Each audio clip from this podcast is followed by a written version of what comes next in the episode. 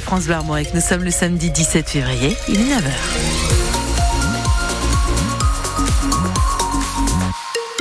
Le journal Céline Guettaz, de Londres à Paris à Washington, les Occidentaux dénoncent la responsabilité du Kremlin après la mort d'Alexei Navalny. Le principal opposant de Poutine est mort à l'âge de 47 ans dans une prison de l'Arctique après trois ans de détention et à un mois de l'élection présidentielle russe. Alexei Navalny avait choisi de retourner en Russie en 2021 après avoir été soigné d'un empoisonnement en Allemagne et son incarcération à son arrivée à Moscou est la conséquence d'une affaire liée au groupe breton Yves Rocher, Frédéric Collat. Oui, le coup fatal porté à Alexei Navalny en Russie a bien quelque chose à voir avec Yves Rocher. Depuis des années, l'opposant russe affirmait que la filiale Yves Rocher Volstock avait en 2012 dénoncé auprès du comité d'enquête criminelle, que beaucoup appellent là-bas le bras judiciaire de Poutine, dénonçait donc la société de transport qu'il détenait avec son frère pour des soupçons de surfacturation.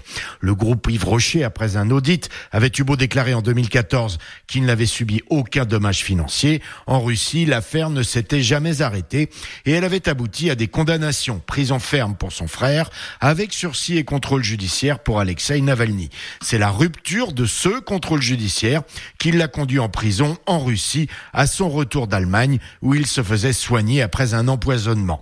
Entre-temps, Alexei Navalny avait déposé plainte à Vannes contre Yves Rocher pour dénonciation calomnieuse. Il avait d'ailleurs été entendu en 2019 par un juge d'instruction. Avec son décès, le recours en cassation est désormais éteint. Les précisions de Frédéric Kolla. Hier à Paris, Emmanuel Macron a reçu son homologue ukrainien Volodymyr Zelensky, l'occasion de signer un accord dans lequel la France s'engage à apporter une aide supplémentaire de 3 milliards cette année pour l'Ukraine. Sur le terrain, l'armée ukrainienne a dû retirer ses troupes de la ville de Davdivska à l'est, ce qui constitue une victoire pour la Russie. Le trafic SNCF fortement perturbé en raison de la grève des contrôleurs ce week-end. Avec seulement un TGV sur deux aujourd'hui, ce sera deux sur demain. Les trains Ouigo et le TER en Bretagne fonctionnent normalement et la SNCF tente de faire en sorte que les trains neige arrivent à destination en ce week-end de vacances pour la zone A et la zone C. Mais au total, 150 000 voyageurs n'auront pas leur train d'ici demain et la SNCF leur présente une nouvelle fois ses excuses par la voix d'Alain Krakowicz, le directeur de TGV Intercité on tient vraiment à s'excuser parce qu'on sait euh, que ça, ça, représente de grosses, grosses difficultés euh, pour ces 150 000 euh, voyageurs qui n'ont pas pu circuler. Donc on leur rembourse évidemment intégralement leurs billets. On est bien conscient que ça n'est pas suffisant. C'est pour ça encore une fois que on a très très très régulièrement adressé nos excuses à tous ces voyageurs. Et puis on a voulu faire ce, ce, geste commercial dont on comprend bien qu'il n'est pas à la hauteur des difficultés rencontrées par les voyageurs, mais 50% sur le prix d'un prochain sur le prochain sur le prochain voyage, quel que soit ce voyage, quelle que soit la destination, quelle que soit la date. C'est aussi un geste qui, qui, doit être le plus euh, simple hmm. possible. Il n'y a aucune démarche euh, à réaliser. Aucune démarche à réaliser pour tous les voyageurs qui ont laissé leurs coordonnées en réservant euh, leur train. Dans les autres cas, il faudra passer par le service commercial de la SNCF. À Rennes, la ligne B du métro, elle est toujours à quai. Rennes Métropole donne des nouvelles des réparations. Depuis le début de cette semaine, elles sont réalisées à Limoges, sur le site d'un fournisseur du constructeur Siemens. La pièce qui a cassé et provoqué la mise à l'arrêt du métro depuis le 3 janvier, cette pièce, le bogie, a été changée sur une première des 25 rames de la ligne B. Et l'opération a réussi, se félicite Rennes Métropole dans un communiqué, mais pour l'heure, il n'y a toujours pas de date de reprise de trafic. Après deux fusillades en novembre dernier dans le quartier Clenay à Rennes, quatre hommes ont été écroués hier. Lors de la première fusillade, le 8 novembre dernier, un jeune de 16 ans avait été blessé aux jambes par des hommes armés qui portaient des masques de clown. Au cours d'une seconde fusillade, dix jours après, la police avait découvert trois étuis de 22 longs rifles. Les quatre hommes suspectés seront jugés le 25 mars prochain.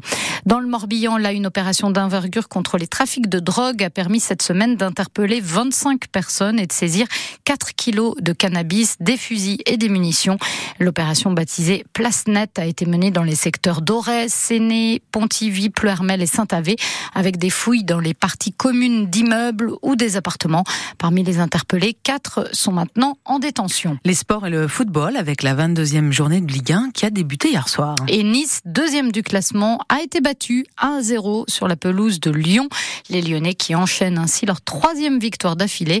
Parmi les affiches de ce soir, Nantes-PSG, ce sera le premier match pour Kylian Mbappé depuis l'annonce de son départ du club parisien à la fin de la saison. Et puis de son côté, Rennes reçoit Clermont demain après-midi au Roison Park. Match des Rouges et Noirs à suivre bien sûr sur France Bleu Armorique dès 14h30. En Pro D2 de rugby, Van perd sa place de leader après sa courte défaite hier soir sur la pelouse de Provence Rugby. Les Vantais n'ont pas réussi à faire la différence face à des provinciaux euh, difficiles à manœuvrer. Ils ont euh, bien géré la fin de match très serrée. Défaite donc des Morbihanais 16 à 13. Zao de Sagazan, Olivia Ruiz ou encore Oshi à l'affiche du prochain festival à Rock de Saint-Brieuc. Oui, l'affiche qui est désormais complète pour le festival qui donne la part belle cette année à Étienne Dao. Et il était temps, on a envie de dire, Joanne Moison.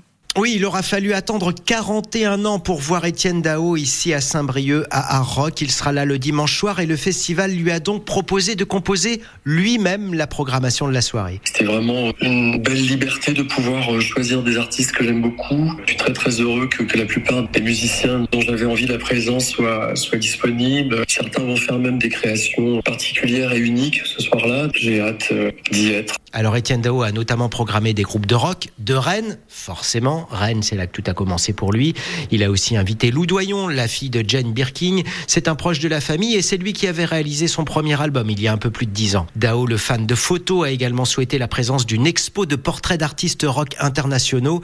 Bref, une belle carte blanche composée avec la programmatrice du festival à rock, Alice Boinet. Un moment au bureau, on en rigolait. Euh, je l'avais au téléphone à peu près tous les jours. Etienne Dao est quelqu'un de très perfectionniste et quand il a une idée en tête, c'est très difficile de lui dire non ou de le faire changer d'avis. Et c'est une qualité justement. C'est quelqu'un de très curieux qui aime beaucoup aller dans l'émergence artistique. Donc euh, il m'a fait découvrir plein d'artistes. Pour euh, sa première venue au Festival à Rock, c'était important de marquer le coup avec cette belle carte blanche. Et visiblement, Étienne Dao était attendu. L'équipe du Festival à Rock assure que le démarrage de la billetterie est assez spectaculaire. À Rock, à Saint-Brieuc, ce sera du 17 au 19 mai prochain.